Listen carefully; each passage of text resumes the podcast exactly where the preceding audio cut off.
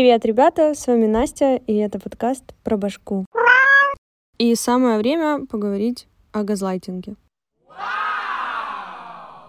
Итак, само название этого явления появилось около 70 лет назад по мотивам одного фильма, который назывался «Gaslighting», что в переводе «газовый свет» — это по-английски, если кто-то не знал. Суть фильма заключалась в том, что мужчина доводил свою возлюбленную до сумасшествия. Сначала он убеждал ее в отсутствии у нее таланта к пению, уговаривал ее оставить карьеру и вернуться в родной город. После этого он начал подстраивать в доме странные происшествия, убеждая в том, что вокруг ничего не происходит необычного. Нормально все? А? Нормально, говорю, все? Итак, в психологии это определение считается формой психологического насилия, главная задача которого заставить человека мучиться и сомневаться в адекватности своего восприятия окружающей действительности через постоянные обесценивающие шутки, обвинения и запугивания. Если честно, я такого вообще никогда не встречала в жизни.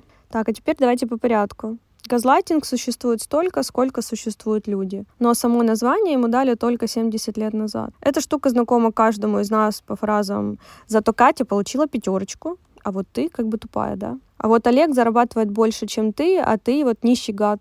Или вот моя любимая ситуация. А давай с тобой составим табличку, в которой посчитаем, сколько подарков ты мне подарил за полгода и сколько подарил Вениамин Изабелли, и поймем, какой ты жлобяра. Ну, это, кстати, пример из реальной жизни. В общем, газлайтинг — это все то, что нам пытались и пытаются внушить. Ну, вот именно все, кому не лень. Родители, учителя, одноклассники, соседка, продавщица, бухгалтер, Янукович. Остановитесь! Чаще всего цель газлайтинга — получить желаемое. Кому-то надо, чтобы вы сделали за него что-то, Кому-то страшно, что вы можете оказаться лучше него, и пора вас унижать заранее. Кому-то выгодно, что вы постоянно в себе сомневались, и потом забрать ваше наследство, например. Ну, в общем, Всем от вас что-то надо. Не стоит сразу нападать и думать, что любая просьба о помощи или мини-манипуляция — это газлайтинг. Под мини-манипуляцией я подразумеваю просьбу принести попить водички через оборот «А ты меня любишь, а принесешь мне попить?» Это так мило.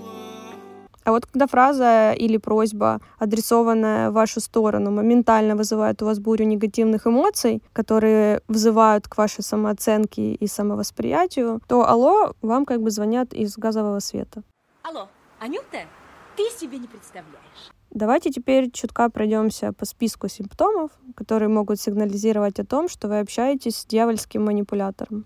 Вы начинаете думать, что делаете все неправильно, После этого вы как бы отодвигаете все свои желания на 1467 план. Ну, это как бы очевидно. Вы чувствуете тревогу и неуверенность в себе просто постоянно и не можете понять, откуда она берется. Вы всегда вините себя, если что-то идет не так. Принимать решения становится непосильным заданием, даже вот малюсенькие какие-то. Вы подозреваете себя в какой-то супер излишней чувствительности, перестаете получать удовольствие от любимых занятий, и как бы занятий у вас становится все меньше, и в какой-то момент их вообще нет ну, кроме самокопания. Э, вы считаете, что раньше были увереннее и жизнерадостнее? Конечно, считаю. Вы часто извиняетесь перед партнером, родителями, коллегами, той же бухгалтершей, либо соседом. Как правило, вид этого психологического насилия происходит постепенно и как бы не очень заметно. Человек, которого газлайтят, обычно преодолевает три стадии. Они не всегда последовательны и могут как бы перекрывать друг друга. Стадия number one, это тоже по-английски, это отрицание. No, God! На этом этапе появляются первые признаки газлайтинга. Жертва замечает необычные изменения в поведении газлайтера, но не придает этому большого значения. То есть, например, он может сказать что-то оскорбительное в ваш адрес или отрицать ранее совершенные поступки. Вы как бы очень этому удивлены, но прежнему остаетесь уверены в своей точке зрения. Стадия number two — это защита. Человек начинает сомневаться в себе и в своем восприятии действительности, как бы критики в его сторону становится все больше и больше со стороны манипулятора. Человек начинает чувствовать себя супер измотанным, но продолжает защищаться. При этом он постоянно находится в споре с газлайтером и все время ищет доказательства, которые помогут убедить его в своей правоте и добиться его одобрения. И третья стадия, моя любимая, это депрессия. После длительного этого насилия у человека просто не остается сил для борьбы и каких-либо споров. Он начинает потихонечку терять свое «я», начинает верить своим газлайтерам, соглашается со всеми обвинениями, просто чтобы получить вот расположение этого человека. начинает чувствовать себя беспомощным, разбитым, абсолютно неорганизованным для какой-то самостоятельной жизни и становится, в общем, грустненьким очень сильно. Если вы вдруг заметили у себя эти стадии, посмотрите вокруг, Может быть, вас кто-то щимит. Сейчас предлагаю пройтись по тактикам газлайтинга, но сразу спойлер. Если вы вдруг найдете что-то общее со мной, это как бы полностью совпадение. Я хороший человек, мама и вишня это могут подтвердить.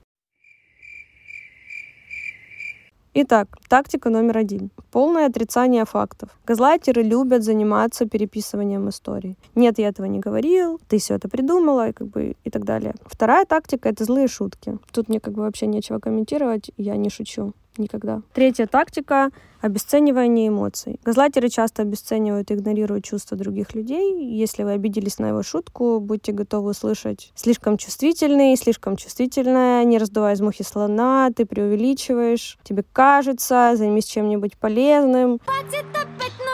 Четвертая тактика — это подчеркивание неадекватности восприятия. Вам могут говорить, в последнее время ты очень странная, или странный, ты неадекватно реагируешь, с тобой точно все не в порядке, тебе явно нужна помощь. И все вот эти вот странные фразы начинают приводить к тому, что у жертвы появляются сомнения, какое-то необъяснимое чувство вины и беспомощности, и как раз в этот момент манипулятор получает то, что он хочет. Пятая тактика — это перекладывание ответственности. Типичный пример. «Я не хотела ничего плохого, ты сама меня вынуждаешь». Это вообще фраза суетологов. Что ты своих подружек этих чесоток в натуре бичих, этих вонючек слушаешь, слышишь? Так манипулятор часто проецирует свои недостатки на других. Он как бы обвиняет жертву в поведении, которое свойственно ему самому. И как следствие человек начинает оправдываться и переключает внимание с газлайтера на себя. И шестая — агрессия и враждебность. Кроме всего прочего, газлайтер стремится принизить успехи и достижения своей жертвы. Есть такие фразы-маркеры. В твои годы я уже давным-давно мог вот это или вот это, или могла, или сделала, или у меня было шестеро детей. Нет ничего особенного в том, что ты делаешь. Все так могут. А ты попробуй сделать лучше, быстрее. Все это нужно для того, чтобы заставить жертву чувствовать себя максимально неполноценной и грустной. И опять же забрать наследство. Ладно, все мы о грустном, да, о грустном. Теперь придется поговорить и о хорошем. Собственно, как бороться с газлайтингом. Тут сейчас не будет ничего нового, как кому-то, возможно, бы хотелось, но повторение — мать учения. Поэтому Первое. Доверяйте, пожалуйста, всегда своим чувствам. Чаще прислушивайтесь к своим ощущениям. Если вы расстроены, это значит так и есть. Никто не должен убеждать вас в обратном. Помните, что вы знаете себя гораздо лучше других, и ваше суждение о себе намного точнее, чем мнение вообще кого угодно. Но тут есть, конечно, маленькая сложность в том, чтобы уметь чувствовать чувства. Второе, слушайте мнение друзей или людей, которым доверяете больше, чем газлайтеру. Понятное дело, что очень часто газлайтер — это тот человек, который находится с вами в каких-то теплых, тесных отношениях. Но я все-таки питаю надежду, что помимо этого человека есть еще другие люди в вашей жизни, к которым вы можете прийти с вопросом и помощью.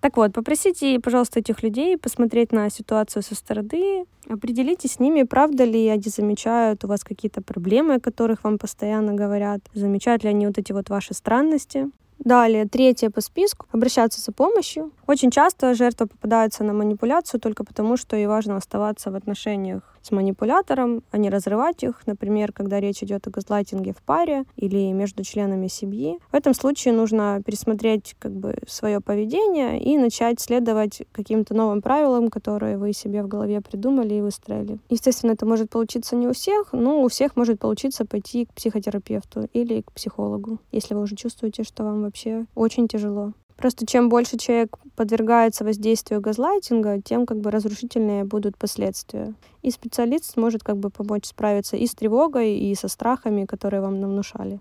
На этом у меня по газлайтингу все, но хотелось бы еще добавить задачу со звездочкой в конце. Самые внимательные, скорее всего, задались вопросом, а может ли быть self-газлайтинг? Ответ на поверхности, да, может. Передаем приветики всем ребятам с синдромом отличницы и отличника, ну не только им. Теперь у меня точно все.